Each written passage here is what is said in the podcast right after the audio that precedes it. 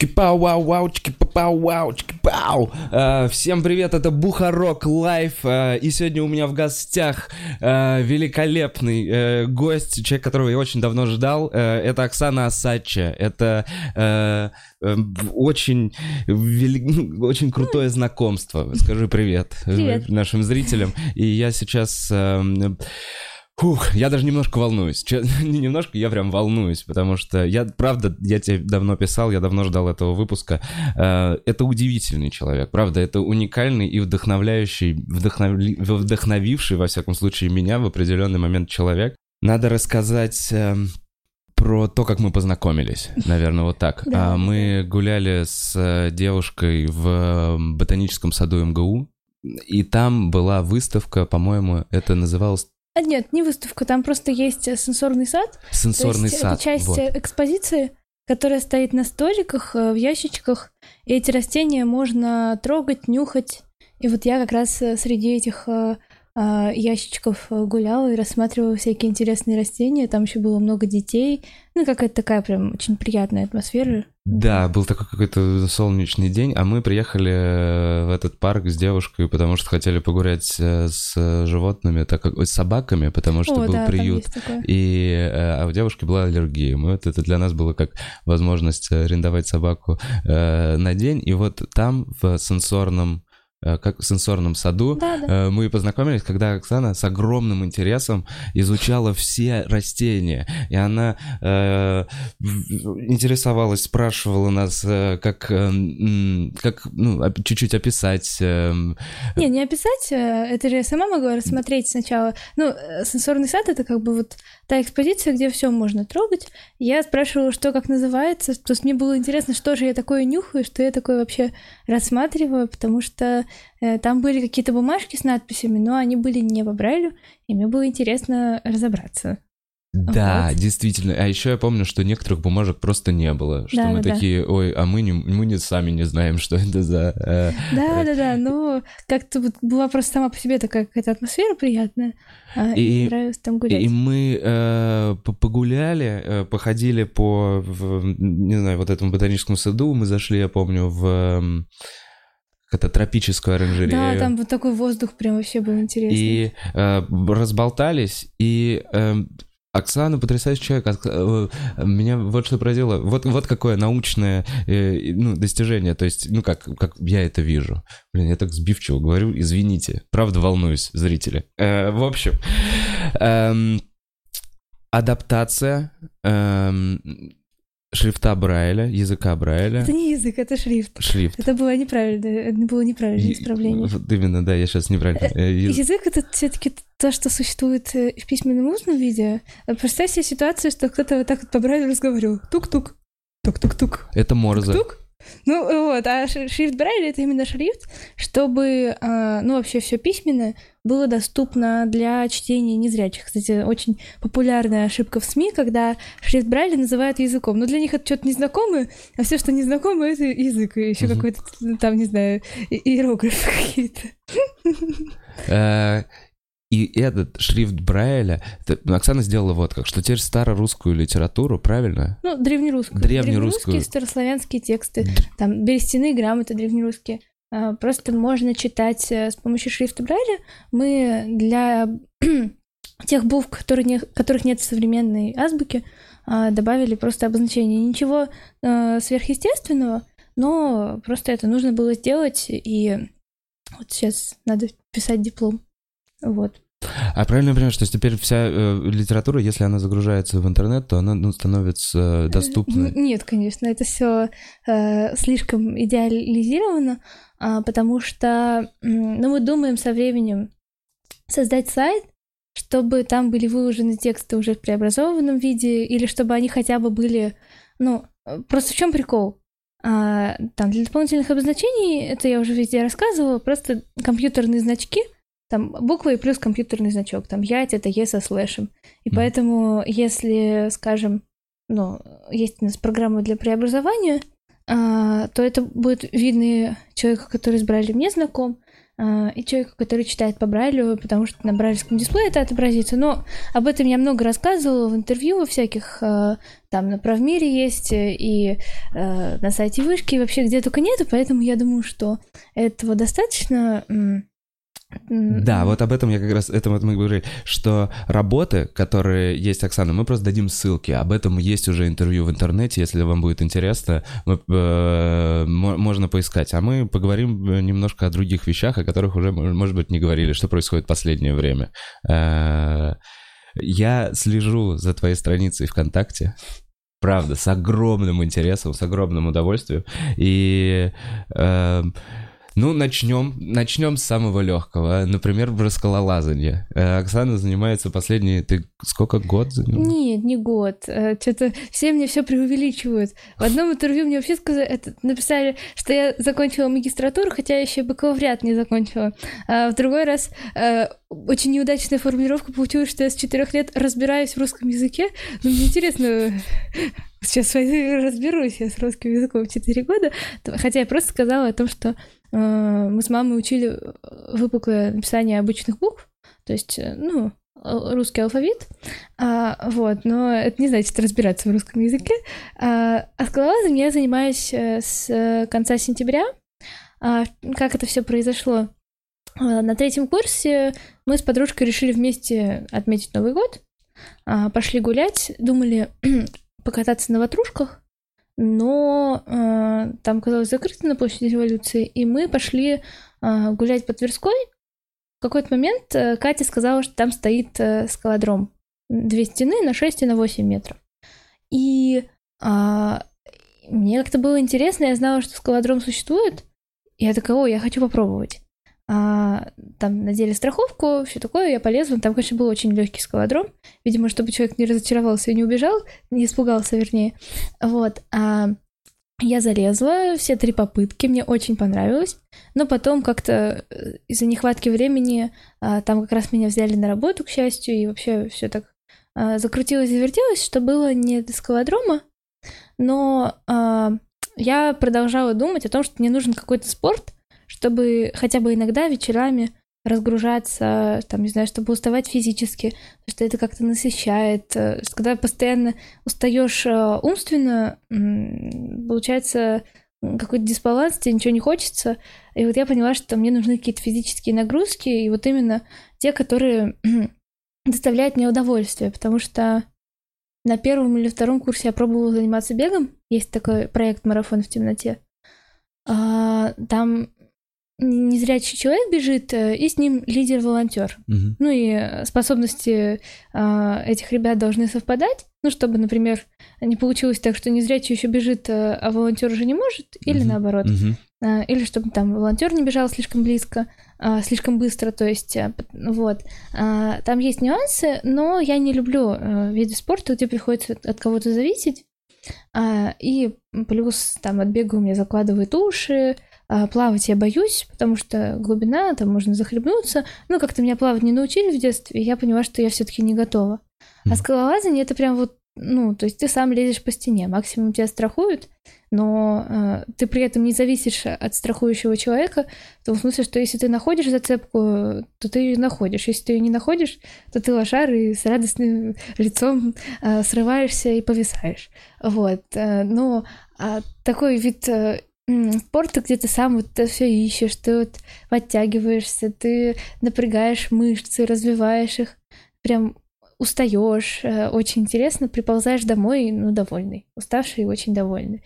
Вот, я поняла, что надо что-то такое попробовать, и в сентябре стала спрашивать в Фейсбуке как раз а, про скалодромы, где точно а, есть тренеры, которые не боятся тренировать э, людей с особенностями. А, и мне сразу написали несколько контактов, вернее, несколько скалодромов. Я позвонила в один из них, да, сказали, есть такой тренер. А, потом мы с ним списались, сказал, что он тренирует... Э, ну, такая, получается, тренировка. Все приходят, может прийти там один-два незрячих человека, кто как захочет. У него еще были тренировки с ребятами с аутизмом, очень интересно, он знает, как там с разными людьми работать, э, там как замотивировать. А, он очень такой э, веселый, забавный. А, ну, как-то мне очень нравится, в общем. Э, и я в конце сентября к нему пришла а, и поняла, что, в принципе, я хочу ходить туда. И вот один-два раза в неделю по вечерам занимаюсь на скалодроме. Там бывают сложные трассы с отклонением назад, и тогда э, чуть-чуть расслабишь руку или ногу и сразу летишь. Э, ну, в общем, такой, экст... ну, не экстрим даже, потому что там упасть невозможно практически, но азарт какой-то в этом есть. Но нравится чувство вот этого легкого падения. Да, да. Ну, то, что ты, если на автостраховке, то ты медленно э, опускаешься, а если ты э, с тебя человек страхует, то ты повисаешь, в принципе, mm-hmm. либо потом возвращаешься к стене, либо тоже страховку ослабляют, и ты потихоньку опускаешься. Вот, это как-то очень интересно. А еще мне нравится, на стене же камушки разные, ну, чтобы имитировать скалы mm-hmm. немножко. И э, когда ты лезешь, находишь какой-нибудь камушек, совсем угловатый, там, мне представляется, что это ежик или там еще что-то. Ну, в общем, а, еще и фантазия работает. За маленьких животных держишься все время. Э, ну, то животные, то там еще чего-то. У тренера фантазии еще интереснее. А, он кому-то предложил взяться там за какой-то камушек. Э, ну, в общем, у него там свои сравнения были тоже забавно.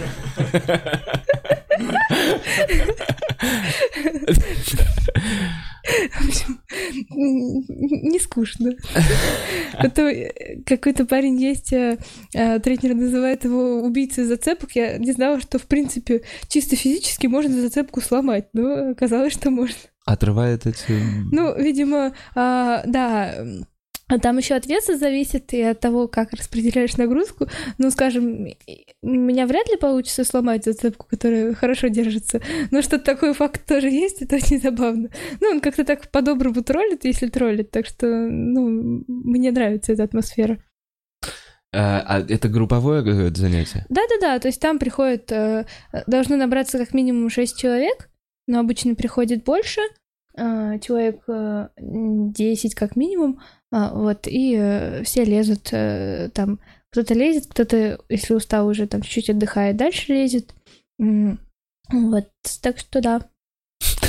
И скажи, как ты совмещаешь все это с э, катанием, с катанием на самокате? Ну, сейчас я не катаюсь. Проблема в том, что э, я, когда жила в общежитии на шоссе энтузиастов, там прям возле метро был удобный круглый пруд. И мне очень нравилось э, левой ногой ориентироваться по бордюру вокруг пруда. Ну, просто ты едешь а, и контролируешь бордюр, чтобы не уехать в противоположную сторону, или там, чтобы не было ступенек к пруду, быстро среагировать. А, и едешь себе, едешь. А, можно так несколько кругов кататься, кататься, пока не надоест. А сейчас я переехала в Люберцы, когда съехала из общежития. А, вот. И а, Пока я не нашла в Люберцах у себя возле дома такого оптимального места, а, ну, в целом, так как я себе купила складной самокат, возможно, я просто в московские парки буду выезжать или попробую по парку возле наших прудов покататься там. Ну, в общем, пока э, не довелось э, в Люберцах это испробовать, но тот самокат я решила продать, он трюковой, и он там в метро, скажем, его очень неудобно нести, потому что он не складывается, у него все торчит, а, и можно случайно человеку куда-нибудь заехать, что будет не очень весело, и, в принципе, мне не очень удобно, что его надо нести в руке. Так что я его решила продать, но пока не получилось. Не продал, не, не купил никто самокат еще? Ну, пока нет. Мне несколько человек писали, потом писали, что нет, э, и непонятно, там то ли передумали, то ли что. В общем, пока не, не получилось. Народ, если кому-то нужен самокат, да-да. Мы теперь продаем самокаты. Еще ролики такие. Серьезно? Блин. Так. Э, а подожди, какие ролики? Ну, если я покупала ролики, у них два колеса слева, два справа. Четырехколесные. Да-да-да. Ага, вот я думала, что они будут устойчивые и будут проще кататься, но оказалось, что на них кататься еще сложнее. А, и, наверное, мне хватит самоката и скалодрома. Так, значит, диско-ролики. Крутые, как из клипов 80-х и Они самокат. со шнурками, прям как такие кроссовки, которыми убивать может, потому что так, Тяжелые. в них упадешь, да, они тяжелые, а, массивные. Ну, кроссовки, а у них э, внизу как бы прикреплены ролики. А, Очень интересные. Ну, а, под взрослую ногу, в принципе, найти сложно, но вот такие найти удалось. Но они зато за счет шнурков очень хорошо регулируются по ноге. Что у меня нога узкая, и каждый раз, когда обувь подбираешь, это просто э, какой-то ужас. А, Так, э, какие еще? Я, может быть, просто не знаю, но судя по тому, насколько ты интересуешься вообще, я так понимаю, экстремальными видами спорта и всей этой штукой, что еще, может быть, было в твоей жизни, о чем я, может быть, не видел, не знаю. Ну, не совсем экстремально, трудно назвать чем-то экстремальным, потому что если бы я там прыгала со скалы в воду, а, не знаю, это, может быть, было бы экстремальным. А, а так, на самокате я все-таки катаюсь не очень быстро, отчасти из соображений безопасности, отчасти из соображений, что впереди кто-нибудь зазевавшийся и читающий смс может э, тоже не- неплохо так э, свалиться куда-нибудь в пруд или в его окрестности. Но изначально ты купила трюковой себе самокат. Ну да, но я не собиралась на нем прыгать, э, потому что это будет довольно забавно, хотя я знаю, что есть э, незрячий скейтер, который специально для этого, ну, он, видимо, раньше видел и занимался как раз э, то ли скейт э, э, на скейтборде, то ли еще А. где-то. И у него очень длинная трость, ну, там, не знаю, полтора метра, может, больше.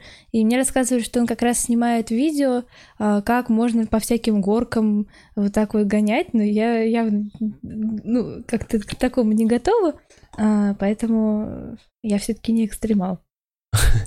Нет, ну а, а что еще из спорта, может быть, вот так вот в своей жизни? эм, не прыгала с парашютом, мне просто Вот с кажется... парашютом я собираюсь, э, когда защищу диплом, я, Обожаю. я решила э, прыгнуть с парашютом, вот. Э, Так что это такая давняя мечта. Ну, просто мне интересен процесс полета. Я не люблю летать в самолете, это не то, там закладывают уши, ты не контролируешь процесс. А с парашютом это другое, то есть ты летишь, ты ощущаешь этот воздух. У меня друг летал на параплане, он говорит, ему интересно было, можно ли ощутить, э, когда он окажется в облаке, оказалось, что можно там, потому что влажность чуть э, Капельки. выше, да- да- даже как-то вот, ну да, как, не знаю, туман или вот что-то такое густое, прям вот э, испарение, да. Он говорит, что, в принципе, ощущается.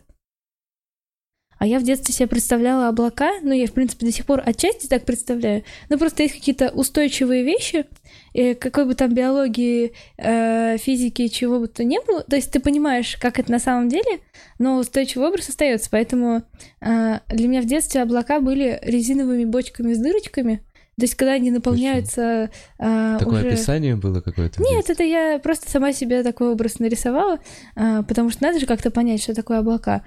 Когда там говорят, что они а, есть, это мало что дается, что это просто э, Газ, что это да. газ, это тоже ребенку там пятилетнему непонятно, Мгм.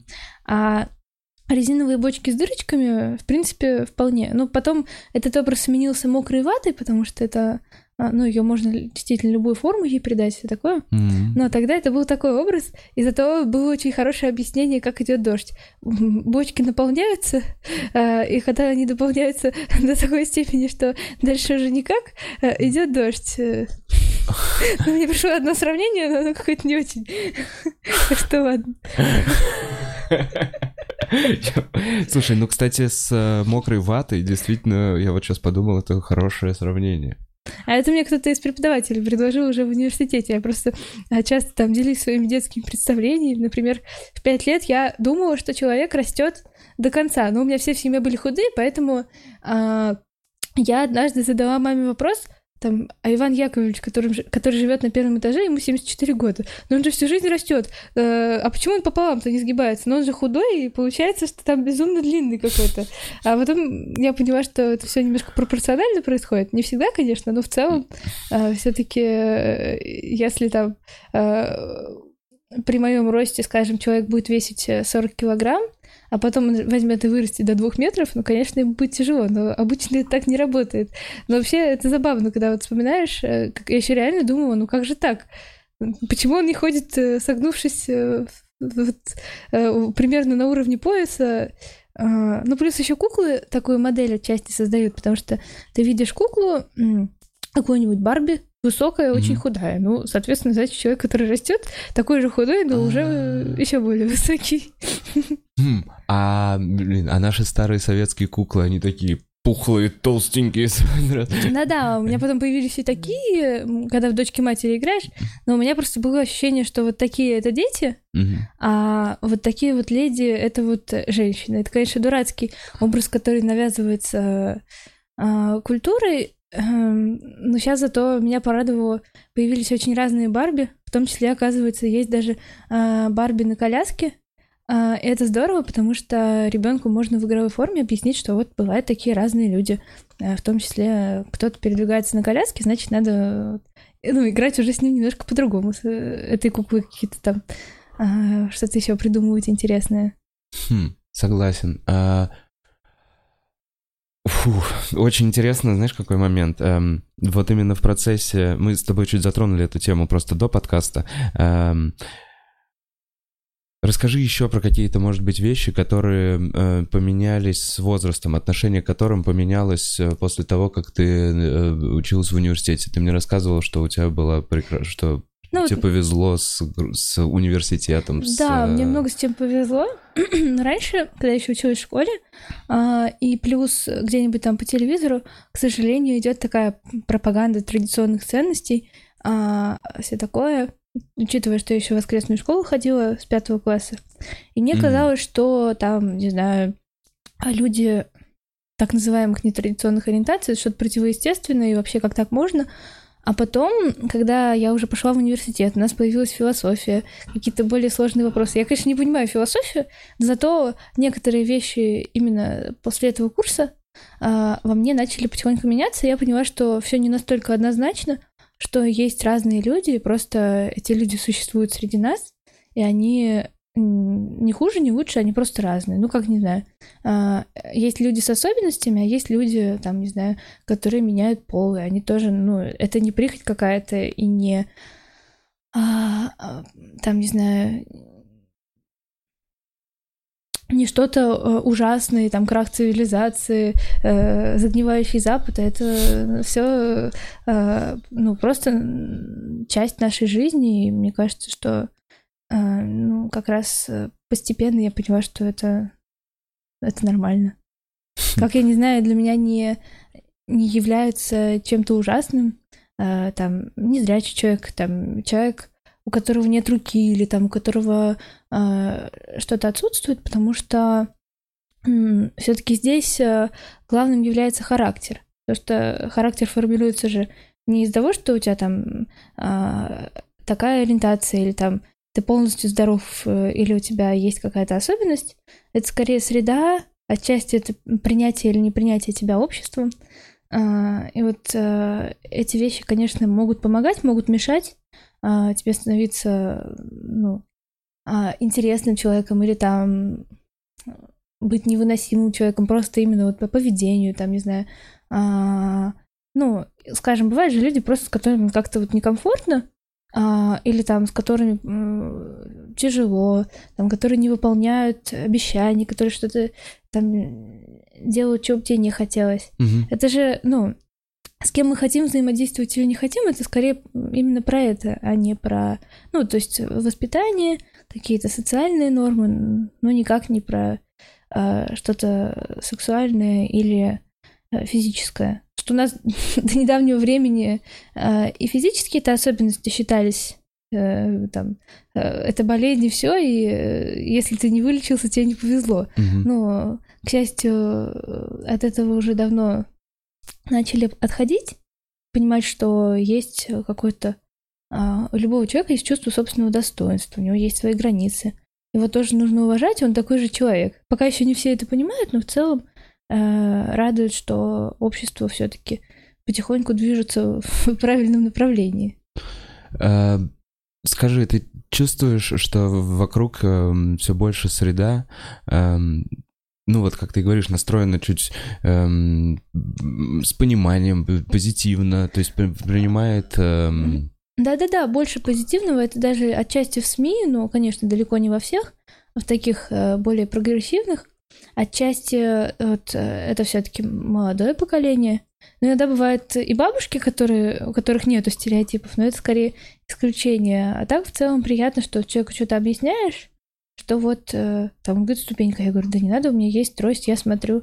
А, как смотрите? Я говорю, вот так вот. А, недавно я кому-то дала в руку трость и показала, как я смотрю. Такие, ой, интересно. Ну, просто иногда важно людям что-то объяснить, и они начинают... Э, перестают это считать чем-то ужасным, противоестественным, неправильным. И иногда это действует, иногда, конечно, нет. Потому что бывает там ситуация, что э, человек тебя схватит, потому что он хотел помочь и думал, что ты врежешься. Ну, а кому приятно, когда его, не говоря ни слова, хватает, mm-hmm. и ты пытаешься человеку объяснить. Некоторые удивляются, такие, да-да. Я говорю, ну, представьте вас схватить так, вы же испугаетесь. А кто-то по инерции может врезать. Э, в принципе, тоже возможный вариант. И некоторые понимают, некоторые обижаются, но а, в целом все-таки какая-то часть общества. Иногда это с образованием связано, иногда нет. Я, например, приехала в деревню на практику на первом курсе и думала, что будут какие-то глупые вопросы, насмешки. Оказалось, вообще ничего подобного. Для них э, я была такой же естественной частью э, приехавших, э, как и все остальные. И вот э, это все не так однозначно, но вот интересно, что э, как бы ну, в общем, что, что, что твои ожидания, интересно, в общем, оказались да, что не, не мир такими. не такой однородный, и он гораздо сложнее устроен, а, чем кажется, но как-то меняется к лучшему. Хм. А скажи, есть ли какие-то, может быть, проявления, вот как, как, например, когда хватают в метро за руку или еще штука, какая-то штука, с которыми ты сталкиваешься в повседневной жизни, и которые уже, честно говоря, ну так поднадоели тебе? Ну да, это вот как раз хватание, там, не знаю, а, особенно когда тебя хватает и пытаются куда-то а, повести, потащить. А, а еще забавно, типа там, а, иногда встречаются люди, которые задают вопрос, а вы знаете, куда вы идете? Или там, девушка, а вы в метро? Я такой, ну, это такой Серьезно? Они реально думают, что нашла себя тут. К вопросу о доступности, на многих турникетах э, по-правильно написали метро, и на МЦК тоже. Типа, ты дошел до турникета? Я до сих а. пор не понял, что где ты оказался. Но а, МЦК правильно. вообще не метрополитен, э, кстати, если уж это дело пошло. Но там тоже написали метро. Но это какой-то просто... Типа, ты еще не додумался, ну вот тебе надпись. Э, можно было хотя бы название станции написать. Или там... Э, или вообще ничего не писать. Или... Это как в поликлинике тоже. Я смотрю, кабинеты не подписаны, все как обычно. Зато перед выходом ну, дверь на вход и выход, если уж ты в помещении, то ты, скорее всего, ее найдешь, потому что она постоянно хлопает, потому что э, при разнице температур, mm-hmm. она есть даже в летнюю погоду, оттуда немножко другой воздух идет. А, и там написано выход, то есть и, и на лестнице то же самое. Ты выходишь с лестницы, и тебе написано выход, и ты такой, в смысле? Я вышел с лестницы, какой выход, вы о чем? Ну, а, просто какая-то очень странная псевдодоступность. Такого у нас тоже много, но, к счастью, сейчас начали приходить к пониманию. Не все и не везде, но в некоторых музеях, э, в некоторых там даже государственных учреждениях, что если мы делаем доступность, то надо спросить э, у тех, для кого мы эту доступность делаем. А, а иначе получится направляющая полоса, которая выводит в стену, или там а, э, на Казанском вокзале бралевская табличка, которая висит примерно на уровне двух метров. То есть даже если человек, э, не зрячий человек ростом 2 метра, ну, э, даже ему будет проблематично это прочитать. А, нет, схема вокзала, что мне бы пригодилось, но я не умею, не умею летать, поэтому не прочитаю. На но... высоте двух метров повесили. Да, да, да. Это бывает какая-то. Брали под стеклом, то есть... Э, что? Все бывает. Нет, у нас это в России брать под стеклом, это не мем? Ну нет, это на почте где-то, или там нарисованные точки. То есть у людей было понимание, что что-то такое должно быть, а для кого это вообще зачем? Э, такого понимания не было. Но вот сейчас как-то после кучи фоток в интернете и приколов по этому поводу, возможно, ну и отчасти благодаря просвещению, потому что сейчас довольно много, если вот так поискать, можно найти YouTube-каналов, СМИ, где или сами незрячие, там, или там незрячие, э, колясочники, люди с ментальными особенностями или их родственники. Ну, вообще, э, сами отличающиеся люди рассказывают э, о таких вещах, и там рассказывают о том, что им нужно, что им не нужно, что довольно странно, э, а что не странно, что вполне нормально. Ну, в общем, э, сейчас все-таки стало больше информации, и поэтому часто, когда люди начинают этим заниматься, они уже понимают, что надо вот э, обратиться туда-то, туда-то, э, узнать у людей. Э, вот, но э, такие перемены, конечно, радуют. Надеюсь, все будет, будет все меньше э, брайлевских табличек под стеклом или пандусов, положенных прямо на лестницу. Человек чисто физически вот под таким углом ну, не съедет он никуда, еще и по такой ширине тоже. Ну, в общем, а скажи, а есть ли возможность влиять вот на эти изменения? Есть ли а, сейчас э, какие-то вот вас, ну, ну, то есть, если у, то есть, вот как ты правильно говоришь, каждая группа должна отвечать за свою адаптацию, то есть. Да-да-да. Ну вот у нас в России есть, например, эм, незрячий депутат э, Олег Смолин, он тоже много чего добивается там, связанного с образованием. А, плюс, ну вот э, моя работа тоже, где я помогаю а, своим коллегам адаптировать э, олимпиадные задания для незрячих школьников. Но об этом я тоже mm-hmm. говорила в интервью, но я к тому, что они поняли, что если они хотят этим заниматься, значит нужно, чтобы а, вот вопросами, связанными со шрифтом Брайля, с печатью по Брайлю, а, занимались а, именно незрячие люди, потому что, ну, кто может лучше знать, как это делается. А, вот. И а в музеях тоже сейчас бывают работники которые отвечают за доступность. Э, в банке, кстати, есть э, в Сбербанке а, подразделение «Особый банк», кажется, и там тоже а, сотрудники с особенностями а, помогают адаптировать приложение Сбербанка, сами офисы Сбербанка под нужды э, людей с особенностями. Ой, это очень крутая положительная тенденция. Угу. Эм, про музеи поговорили. Скажи, много ли выставок э, каких-то, эм, вот как сенсорный сад, например, я, поним, я так понимаю, что это изначально задумка была э, для людей с особенностями сделать чуть более доступной. Ну, есть... в том числе, да, для незрячих, слепоглухих. А, вот. Ну, вообще, сейчас, опять же, а, когда мы говорим про Москву и Питер, это одно — а, когда мы выезжаем за пределы этих городов, конечно, там этого гораздо меньше. Там, в принципе, и музеев меньше, но и в тех музеях, которые есть, э, тоже меньше всего доступного. Но если говорить про Москву, конечно, все очень здорово, потому что а, есть музей-гараж, есть а, Пушкинский музей, а, музей Островского, музей музыки. Я недавно в нем была с другом. Нас учили играть на терминвоксе. Причем учил правнук, э, нет, э, да. Это очень крутая такая штука с одной... С двумя антеннами. Одна антенна вот так вверх да. идет, такая прямоугольная коробочка, и другая антенна у нее так петелькой загибается. А, я думал, это одна антенна только. Нет, нет. И вот левая антенна громкость регулирует. То есть э, я, если хочу убрать звук, левую руку опускаю поближе. Угу. Если хочу, чтобы звук был, ну там в колонке подключается, угу. то я чуть повыше поднимаю. А, а правой рукой вот так вот от плеча к антенне я могу регулировать, э, ну, то есть создавать уже какие-то звуки. Тон, по-моему. А, ну, там, э, ну, ты прям вот все. То есть ты рукой двигаешь, и там можно мелодию создавать. То есть это инструмент, основанный а, на а, как я понимаю, это электрическое поле. Да. То есть там никаких нот, никаких клавиш, ничего нету. Но за счет электрического поля и за счет того, как ты двигаешь рукой, да, за счет а, того, что с твоим полем он да, взаимодействует. Да, да, да. А, а ты, возможно, подумал про другой инструмент? Нет, я понял про На основе терминвокса японская матрешка, то есть там а, его ставишь на колени, у него одна такая а, пипочка, и вот, ну, это как антенна, насколько uh-huh. я понимаю, и его уже тоже, ну, примерно на уровне пояса, так э, рукой движешь, и, вот, э, но это уже его последователь.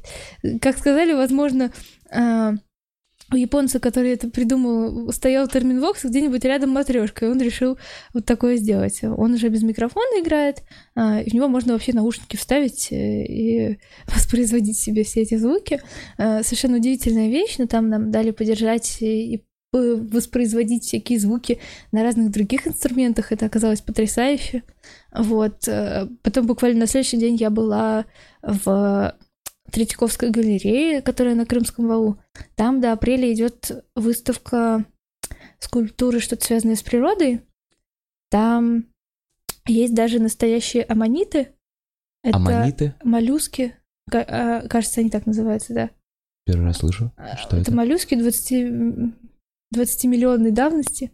Они уже окаменели, но какой-то музей их передал палеонтологически, что ли, mm-hmm. не помню. Как? Трилобиты. Нет, нет, нет. Нет? Нет.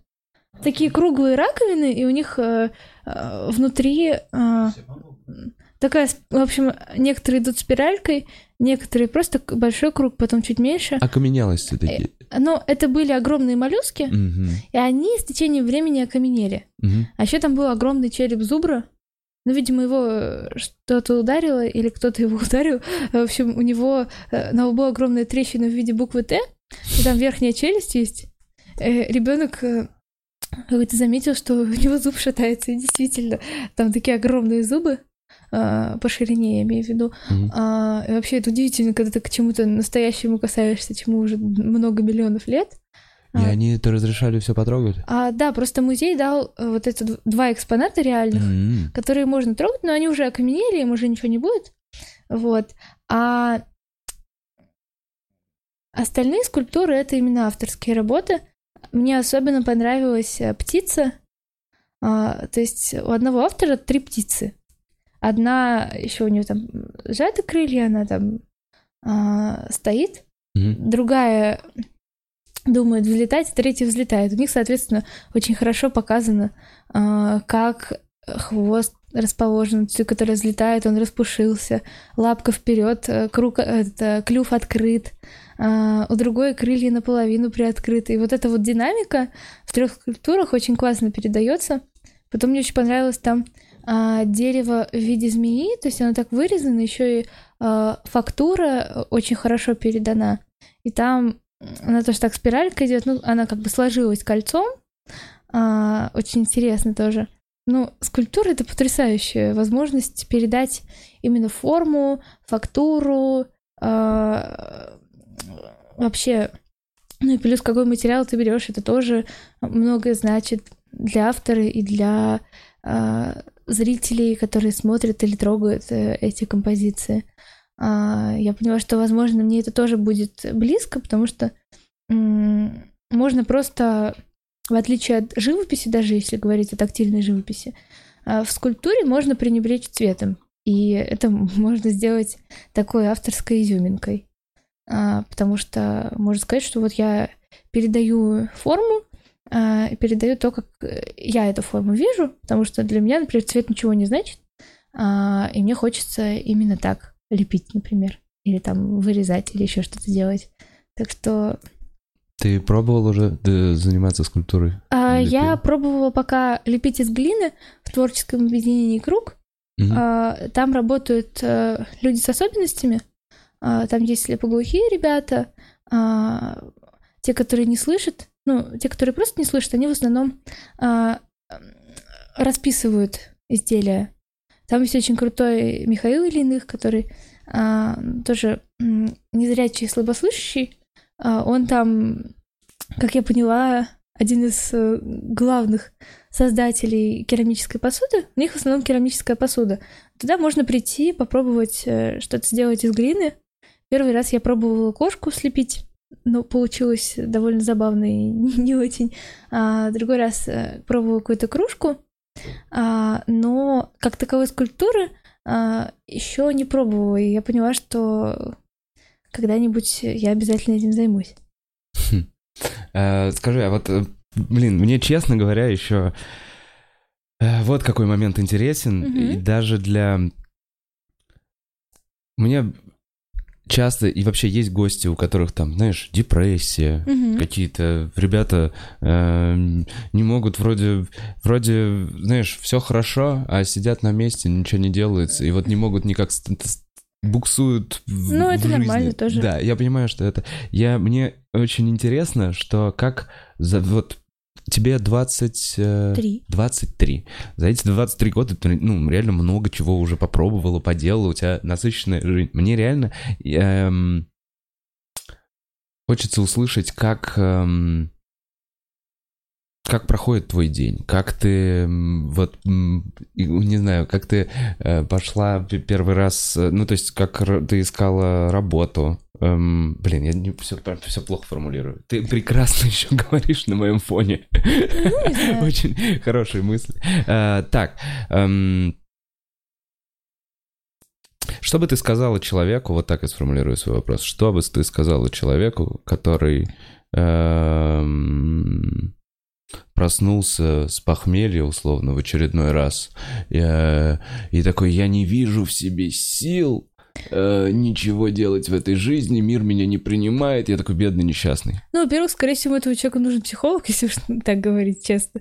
Потому что, э, ну, у нас в культуре до сих пор, сейчас, конечно, уже меньше, но очень долгое время было как-то зазорно обращаться к психологу. Считалось, что выговориться другу гораздо лучше. А, но на самом деле, если там у человека депрессия, то это все-таки требует и медицинского вмешательства, и обращения к психологу, и часто именно в таком вот э, сочетании. Потому что, ну, не просто так, во-первых, а, человеку вдруг становится плохо, он чувствует себя никому не нужным, не востребованным. А во-вторых, а, возможно, а, помимо всего прочего, он может попробовать э, заниматься чем-то социально значимым, чем-то интересным, а, от чего он получает удовольствие, потому что так иногда бывает. Ну, это и у меня бывает, и вообще, в принципе, когда ты понимаешь, что кажется, то, что ты делаешь, э, не то, и вообще а, надо что-то менять, а, когда есть возможность, можно там куда-то поехать, это тоже очень расслабляет, я очень люблю а, путешествовать. Пока не удалось побывать за границей, но а, я часто бываю в Питере. Вот последний раз мы с ребятами ездили на компании в Нижний Новгород на электричках. А учитывая, что нам всем электрички бесплатно, это было очень удобно.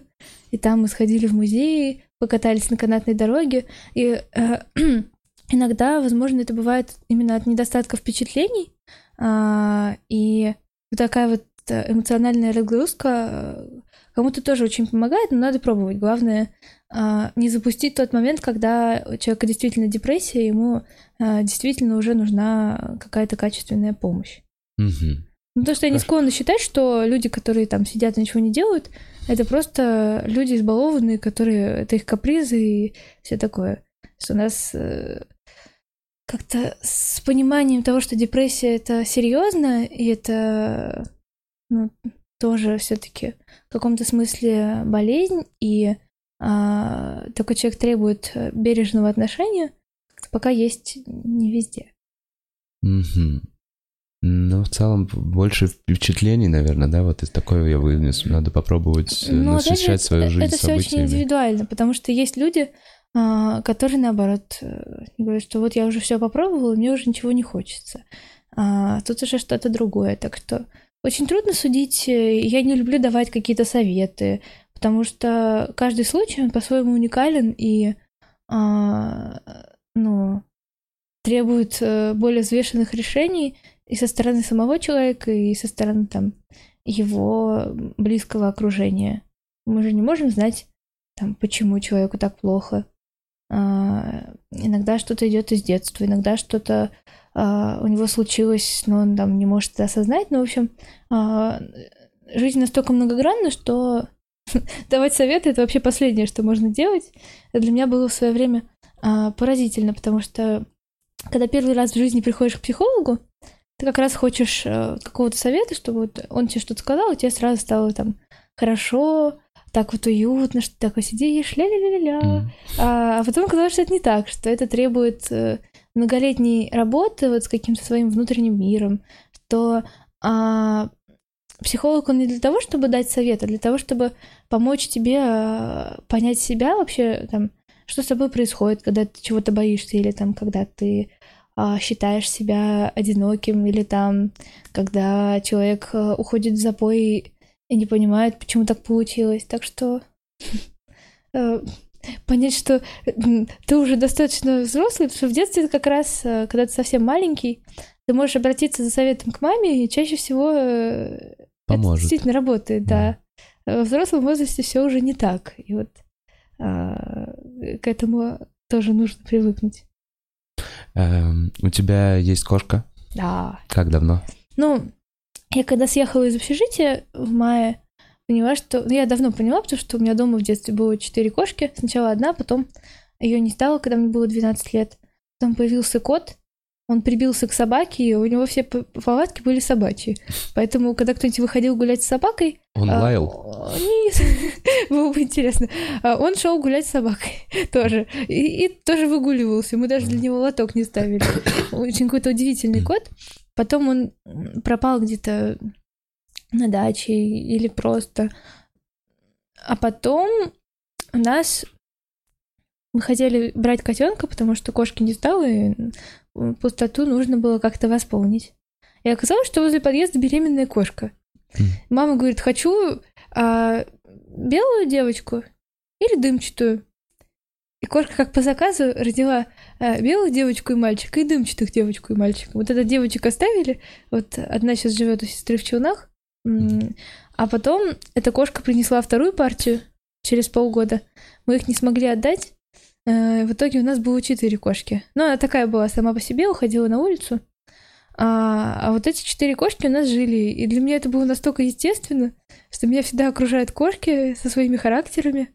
Одна там массажистка, которая лапами будет перебирать покрывало или там э, по твоей спине э, ходить и мурлыкать все время. Другая там по-другому себя ведет. Третья в ванной кувыркается или там еще что-то делает. Ну, в общем, э, Не соскучишься. да, а кошка это прям как человек, у каждой там свой характер, так интересно. А, и когда я приехала учиться, я поняла, что мне очень не хватает кошки. В общежитии, к сожалению, держать кошек нельзя. И поэтому, как только я съехала, а, съездила в Питер, сразу в мае поехала за кошкой. Кстати, а, кажется, там в ботаническом саду, где можно было погулять с собаками, Мгм. это как раз э, были пушистые лапки. Вот организация, а, где находятся кошки и собаки. Вот. И я как раз кошку забирала оттуда.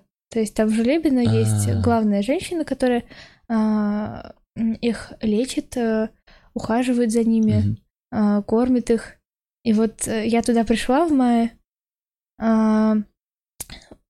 А, Мне говорят, ну я говорю, мне нужна ласковая и игривая кошка. Мне сказали, что из 20 таких 4. Я пришла, мне дали первую. Эта первая оказалась самой ласковой. Видимо, она знала, какую мне кошку давать. Она сразу начала тереться об меня, а, шею подставлять, мурлыкать. Мгм. И я сразу в нее влюбилась, понимаю, что это моя кошка. А она такой интроверт, э, потому что там жило 20 кошек и 10 собак, а для нее это ужас был. Ей, видимо, не хватало именно человеческого внимания. Так что сейчас прям с ней очень И весело. ты назвала ее Ласка. Ласка, Она очень ласковая. Она ласковая, еще умывается постоянно э, и кусается в игре, поэтому все значения ласки, как грызун, как стиральный порошок и как ласковая она соединила. Так что мы играем с ней, она на собаку нападает. У моей подруги просто собака есть. Вы снимаете вдвоем с подругой. Да, да. А еще она э, хитрая, я ее отучила лазить на стол, теперь она прыгает, когда я не вижу. Я как-то прихожу на кухню, она сидит э, с королевским видом на столе. Э, Типа поняла, что э, при мне нельзя, а пока я не вижу, можно. И вот так вот. Такая кошка. Да, они такие. Мне вот это в них нравится, что они, э, в отличие от собак, какие-то вот э, своеобразные, и вот если ей что-то нравится, она все равно будет это делать. И приходится придумывать всякие хитрые способы, как м, убедить ее в обратном. Э, Очень интересный момент еще про путешествия. Э, Где, кроме Москвы и Питера, э, побывала за свою жизнь? Несколько раз в Нижнем Новгороде. Ну, понятно, Да. что я родом из Челнов, поэтому Мгм. там я была целых 18 лет. В Казани была. а, Естественно, просто в Казани постоянно были какие-то мероприятия. А, В Великом Новгороде как волонтер а, и просто приезжала к друзьям туда. Потом в Ростове и Саратове на конференции ездила. В Муроме на три часа, потому что я туда приехала на электричках. замерзла, не успела никуда сходить. Поняла, что завтра четвертый тот музей, в который я хотела, не работает. 4 ноября это праздник.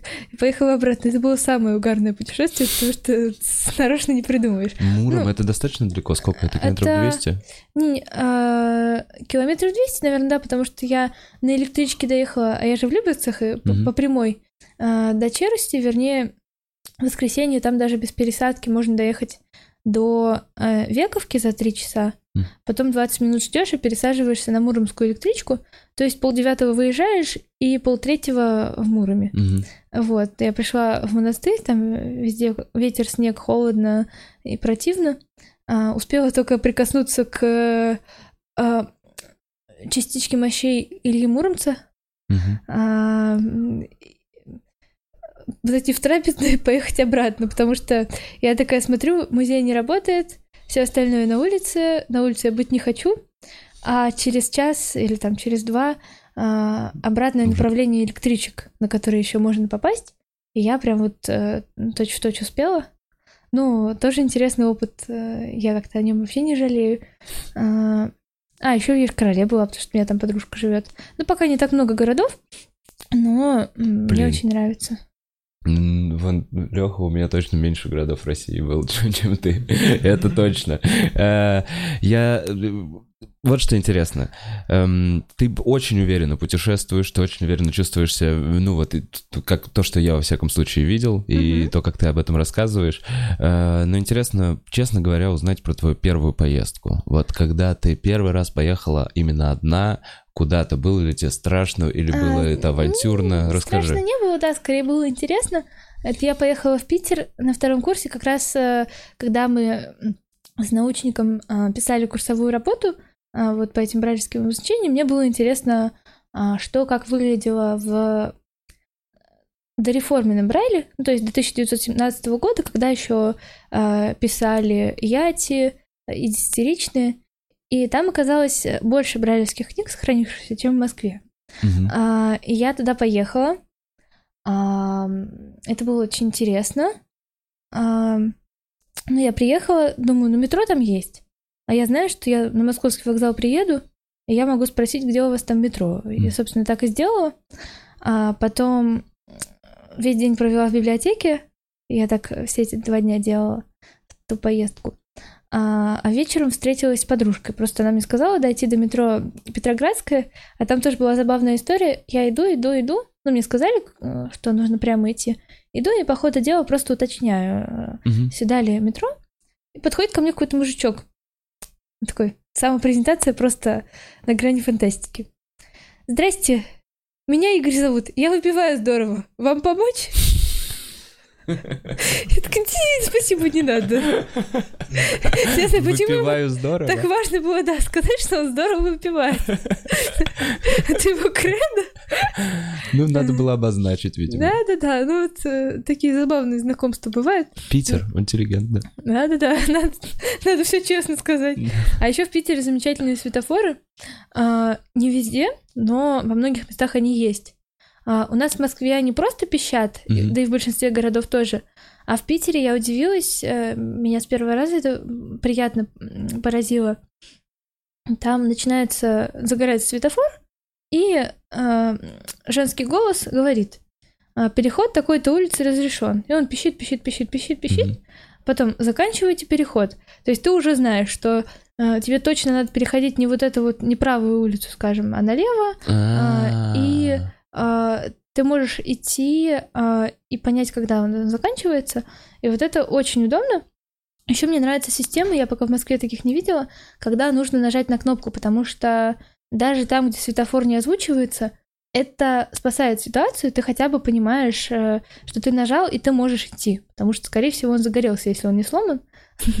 Вот. Э, Слушай, есть кнопки, есть кнопки, но ты все равно какое-то время должен подождать. Я в Москве уже видел кнопки mm-hmm. где-то чуть-чуть. Тогда нужно, чтобы э, все-таки была тогда и кнопка, и озвучка, если кнопка да, есть. Да, вот озвучка, наверное. А... Я еще, знаешь, всегда думал, нет такого, что когда они э, вот они делают пип-пип-пип просто, mm-hmm. а в конце просто ускоряются пип-пип-пип-пип. И вот да, это да. мне, мне даже, мне, меня в целом это не нравится, что оно меня подгоняет, это пип-пип-пип. А, не, вот принципе... когда предупреждают, да, просто вот... говорят, что скоро закончится, это как-то... Согласна, да поприятнее.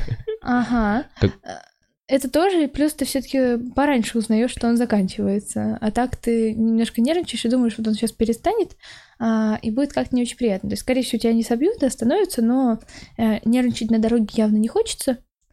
А, поэтому мне больше нравится вариант вот с голосом. Еще сейчас не очень удобная система. А, Эти вот электробусы пустили, они практически беззвучные. Он может остановиться, и ты должен нажать на кнопку.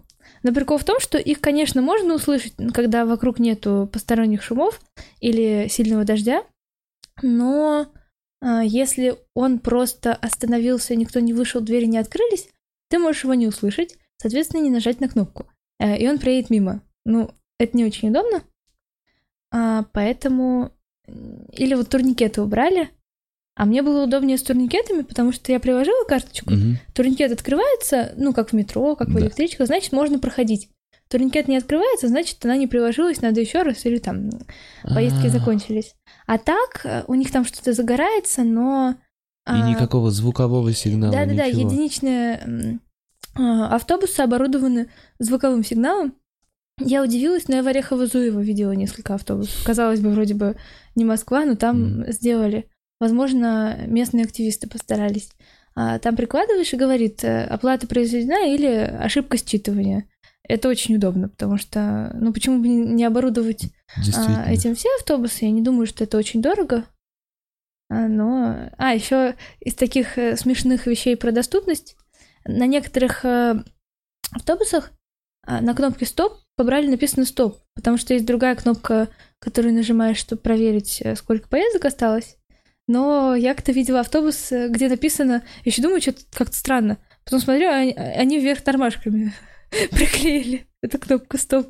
А, подожди, подожди, а сколько поездок? Есть еще кнопка, чтобы посчитать, сколько поездок осталось? Ну, мне казалось, что да, что там есть кнопка стоп и еще какая-то, потому что информатор в автобусе говорил, что какая-то там кнопка с какой-то окоемкой это не для звукового сигнала водителю, а для того, чтобы проверить э, количество поездок э, на карте. Мгм. Так что она, видимо, где-то есть. Ну, и хорошо, что кнопку стоп подписали, но другой вопрос, что иногда ее ну, и располагает не так удобно. То есть ты, если держишься за поручень, то вот так вот читать э, не очень удобно. А, мне подружка из Владимира рассказывала, что там сделали якобы доступные автобусы, но их доступность заключалась в том, что а, на двери снаружи а, побрали было написано вход, хотя, ну, как бы на движущемся автобусе это немножко запрещено делать, потому что если ты начнешь снаружи смотреть, и автобус поедет, ну, возможно, с твоей рукой ничего не случится, но приятного будет мало. Э, Выход можно и по двери определить. Она все-таки со звуком открывается. А, а самое забавное было дальше. То ли там, где места для колясок, то есть напротив средней двери, то ли где. А, она говорит, нужно сесть на колени, а, на корточки, а, протянуть бог знает куда руку, чтобы прочитать. Уважаемые пассажиры, держитесь, пожалуйста, за поручни. Сесть на колени. Там Реально внизу теперь в этот раз. Да-да-да, внизу, то, то вверху, ты не дотянешься. Ну и причем, ладно бы там был список остановок, я бы еще поняла, но и то их можно было рас- расположить где-нибудь на уровне пояса. А списка остановок нету. Нету. А, ну, я сейчас смотрю через приложение, но в целом, если бы был транспорт, где такое бы появилось, тоже было бы удобно. Но, конечно, не на уровне пола, а, не на уровне, когда тебе нужно сесть на корточки, потому что э, говорят же держаться за поручни, чтобы не травмироваться. Ну и плюс информатор, который объявляет остановки, он тоже может это сказать. А, и совершенно ни к чему э, делать по Брайлю такую надпись. Тем более, если ты сел на корточки, ты, скорее всего, уже явно на поруч... за поручень не держишься. У тебя в одной руке трость, ты лежишь, скорее всего. Другой рукой ты читаешь. Ну вот, так что такие забавные вещи бывают. Эм, Скажи, пожалуйста, ты, ты сейчас пишешь эм, дипломную работу, А? Правильно? Э, ты рассказывал уже где-то в интервью, о чем она? Ну, конечно, это все продолжение той же темы, поэтому рассказывала. Рассказывал, А, тогда не да-да-да. будем, это пусть поищет. э, Ну, это не так важно, зачем всем знать, какую я дипломную работу пишу. Интересно а- просто, над, над- над- над чем ты работаешь сейчас. Просто Ну, я сейчас. просто продолжаю ту же доступность развивать, так что а, в этом смысле все так же замечательно. Э, И такой вопрос. Какую книгу ты сейчас читаешь? Что, что, бы ты, что ты посоветовал бы почитать? Потому что... а, из Читаешь такого... ты много, точно. Я м, недавно была в техническом музее в Нижнем Новгороде. Там потрясающая техника старинная, тоже которую все можно посмотреть, даже завести там диск э, музыкальных инструментов. И вот э, я в последнее время как-то очень люблю сказки. Ну, я, собственно, и разную другую литературу читаю. Но э, я для себя открыла как-то с другой стороны городок в табакерке, потому что раньше я не понимала вообще, о чем идет речь. А тут про валик, про пружинки, про все такое. Когда я увидела это наглядно, а, я э, поняла сказку, я как-то стала ее уже воспринимать э, а, по-другому. Это стало так интересно. А так я а, много чего люблю читать. А, недавно Аксакова прочитала «Детские годы Багрова внука». Мне как-то очень интересна вообще тема детства, а, тема там развития человека. Ну и там, в общем, так сложно сказать, потому что обычно это вот как по настроению. Я захотела взять какую-то книжку, я ее и читаю. М. Вот. А, Так, мы через некоторое время позадаем Оксане вопросы, потому так, что... я думаю, нам дадут, да, уже заканчивать. Да, вот и я к тому же... Нет, я не в плане через некоторое время. Я всегда говорю зрителям, они через минуту только могут написать, потому что А. у нас небольшая задержка, и мы буквально, если есть еще 10 минут позадавать вопросы, есть? Да. Или надо бежать? Хорошо. Ну, если быстро, то да. Быстро, ребят. В общем, самый... Я, к сожалению, опять все немножко скомканно, не успел э, много о чем, э, мне кажется, поговорить. Э, Но... Не знаю, э, в любом случае, э, тут был, блин, тут был интересный вопрос. Сейчас, сейчас, сейчас, сейчас, сейчас я попробую мотануть. Эм, Перезапустили мы, мы за- перезапустили. Эм, знаешь что, вот. Эм, Какой там вопрос был? Нет, я пытаюсь сам, э, честно говоря, сформулировать, потому что не смог... э, А, вот, скажи, э, правильно ли я понимаю, что тактично и в целом, эм, ува- ну и, и правильно было бы, э, ну, со, со всех людей так правильно было бы вести себя, что э, помогать в том случае, когда человек просит помощи? Да, да, да. Или То есть- если ты предложил, быть готовым к тому, что человек может отказаться от этой помощи. Ну, разные бывают ситуации. Но ни в коем случае нельзя настойчиво Да, ее... нельзя навязываться. что Да. Некоторые говорят, ну давайте я помогу, но мне же не сложно. Я говорю, мне не сложно. Ну, как-то не до всех это доходит, да. На самом деле, действительно, вот важна именно тактичность э, с любыми людьми, как бы ни казалось, что человеку прям вот на- нужна помощь. Потому что, скорее всего, он достаточно сознателен, если он вышел на улицу, и если он а, куда-то дошел. Это как-то мне в музее тоже сказали, в историческом недавно была а, выставка а, очень интересных экспонатов, связанных с историей. Тактильные копии подготовили.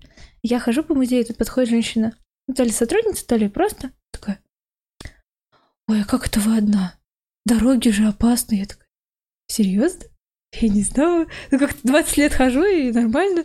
Ну, э, то есть, а, интересно, как они себе это представляют. То есть, я что, должна а, сесть дома, э, как по Бродскому, не выходи из комнаты, Мгм. не совершая ошибку?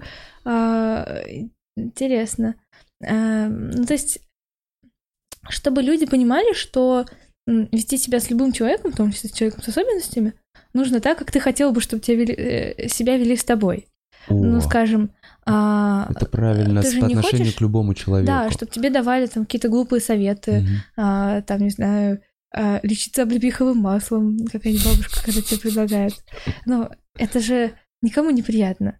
А, и поэтому прежде всего надо думать, насколько тебе этот вопрос э, приятен. Хотя есть люди, у которых с дистанции плохо, поэтому они начинают лезть в душу, там задавать вопросы, а что вы одна, там, а, я говорю, а что вы без мужа? И им нормально. То есть есть люди, которым это нормально. И вот э, как с этим быть, я не поняла, потому что э, у некоторых людей ощущение чужих границ нет настолько же, как у них нет ощущения собственных границ. То есть они готовы отвечать на любые вопросы э, и не будут чувствовать никакой неловкости. Я не знаю, как так происходит, но недавно я поняла, что такое тоже есть. Ну, это вот, э, это который, как это, чемпион по, по выпиванию или кто там? Забавно выпивает, как ты сказал? Э, да, здорово выпивает. Здорово выпивает, да, это вот из этого. Слушай, очень интересный вопрос. Эм, Кто-то написал, да? а, да, а, значит, можешь ли ты по голосу эм, то есть рассудить, какой человек. Вот, и как я правильно понимаю этот вопрос, что можешь, э, дорисовываешь ли ты характер человека по тому, какие у него интонации? Ну, я думаю, что это как и, со как и с внешностью очень субъективно, но в целом а, где-то почувствовать фальш, где-то это противное восхищение, которое тоже совершенно ни к чему, где-то понять, что человек пьян, даже если от него не несет перегаром, Мгм.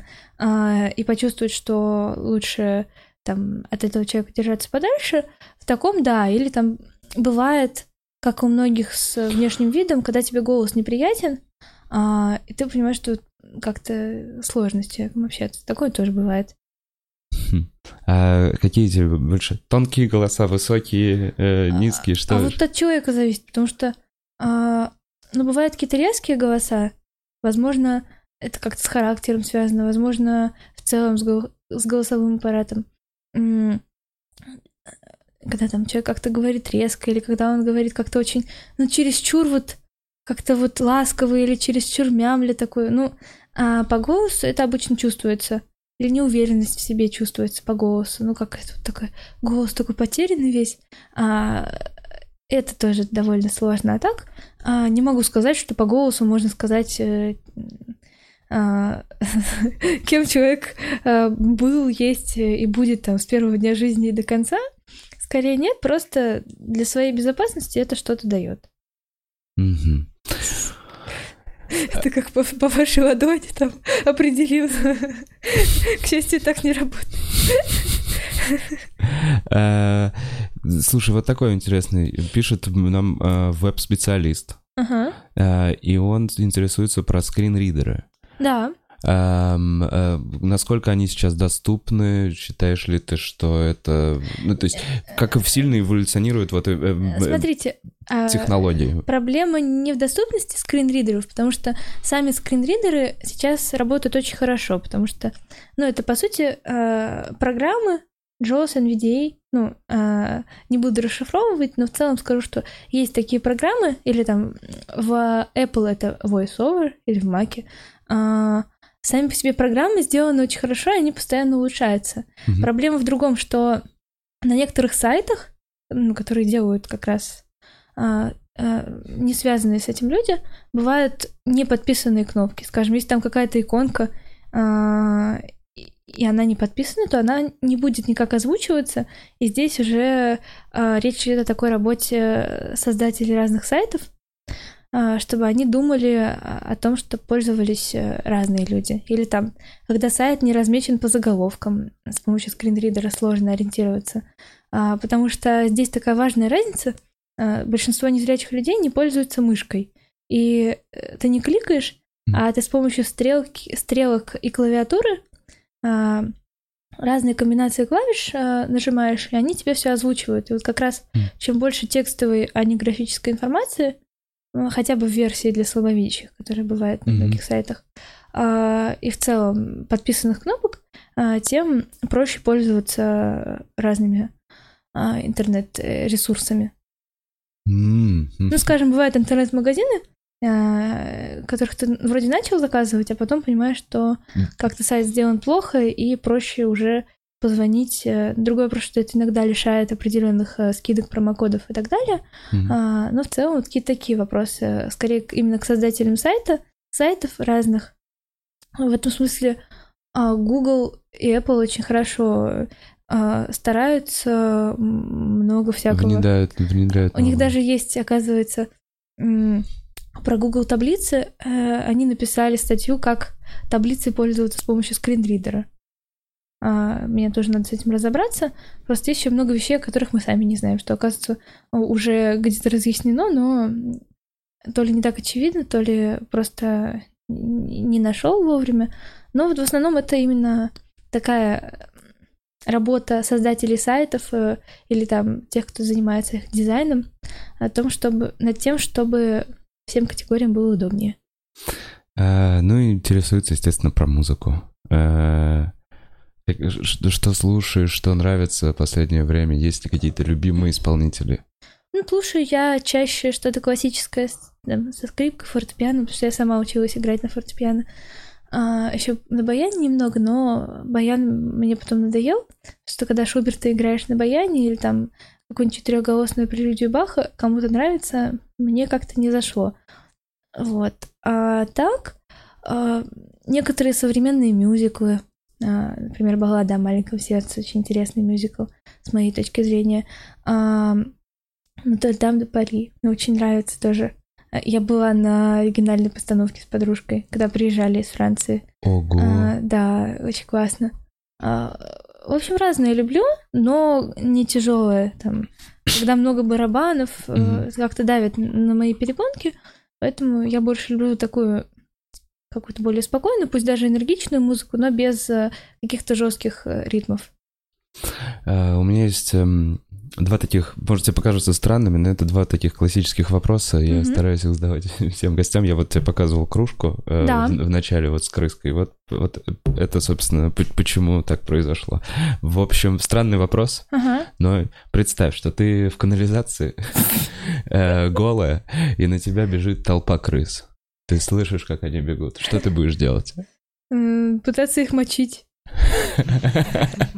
А как ты, как ты будешь? Э, ты э, как тростью будешь? Э, пугать их голосом, да, размахиваться их, давить, там, не знаю, ну... Э, и выбраться еще, конечно, сначала буду пытаться выбраться, а потом, если не получится, то надо будет что-то с ними делать. Залить их водой, например. А, хотя это вряд ли поможет. Э, в общем. Будешь биться. Да. Это клевый ответ. И вот такой еще вопрос. Представь, что у тебя есть э, возможность совершить квантовый скачок. То есть зайти, ну, типа условная машина времени, угу. э, ты перемещаешься не, ну, не в себя, а вот конкретно ты сейчас перемещаешься в любое время, в любое место на 24 часа. Что бы ты, э, куда бы ты хотела переместиться и что бы ты хотела посмотреть? Или, может быть, поменять, или, может быть, э, сделать? А, возможно, переместиться куда-нибудь на сто лет, посмотреть, насколько все изменилось или не изменилось. Только назад можно. А, только назад? Угу. Тогда даже не знаю, куда-нибудь э, в девятнадцатый век, мне кажется, я бы переместилась. А, а, то в одно время, да? Да, у тебя вот один какой-то день. Один какой-то день. Ну, просто походила бы по московским улицам девятнадцатого века, посмотрела бы, как вообще люди живут, как это вот на улицах все а, видно, как вообще а, инфраструктура выглядит как люди разговаривают, э, мне кажется, что-нибудь такое. На какой-нибудь... В Москву или в Питер? В Москву. В Москву. Ну, как-то Москва мне ближе. У меня есть некоторые разграничения, что Москва для работы, Питер а, больше для отдыха, хотя и в Москве удается здорово отдыхать. Но просто в Питере у меня чуть меньше друзей, чем в Москве, а, и там больше такого, а, скорее, более расслабленный получается ритм. Угу. Ну, климат ужасный.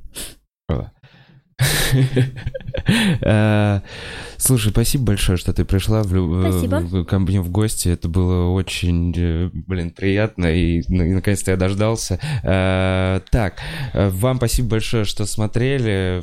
Хотел сказать, что только общаясь с теми, кто лучше, мы сами становимся лучше. И все... Я не, не стала бы все-таки говорить Что? про там лучше, хуже и всякую такую фигню. вот. А я, блин, я помню, вот сейчас еще я хотел как-то... А ты мне смазала клевую концовку. В моей голове это было потрясающе. И такой слом пафоса. Просто на тебе. Ну, да, блин, спасибо тебе, правда. Спасибо большое, что ты пришла. А вам спасибо большое, что смотрели. Это был Бухарок Лайв. Чики-пау-вау-вау, чики-пау-вау.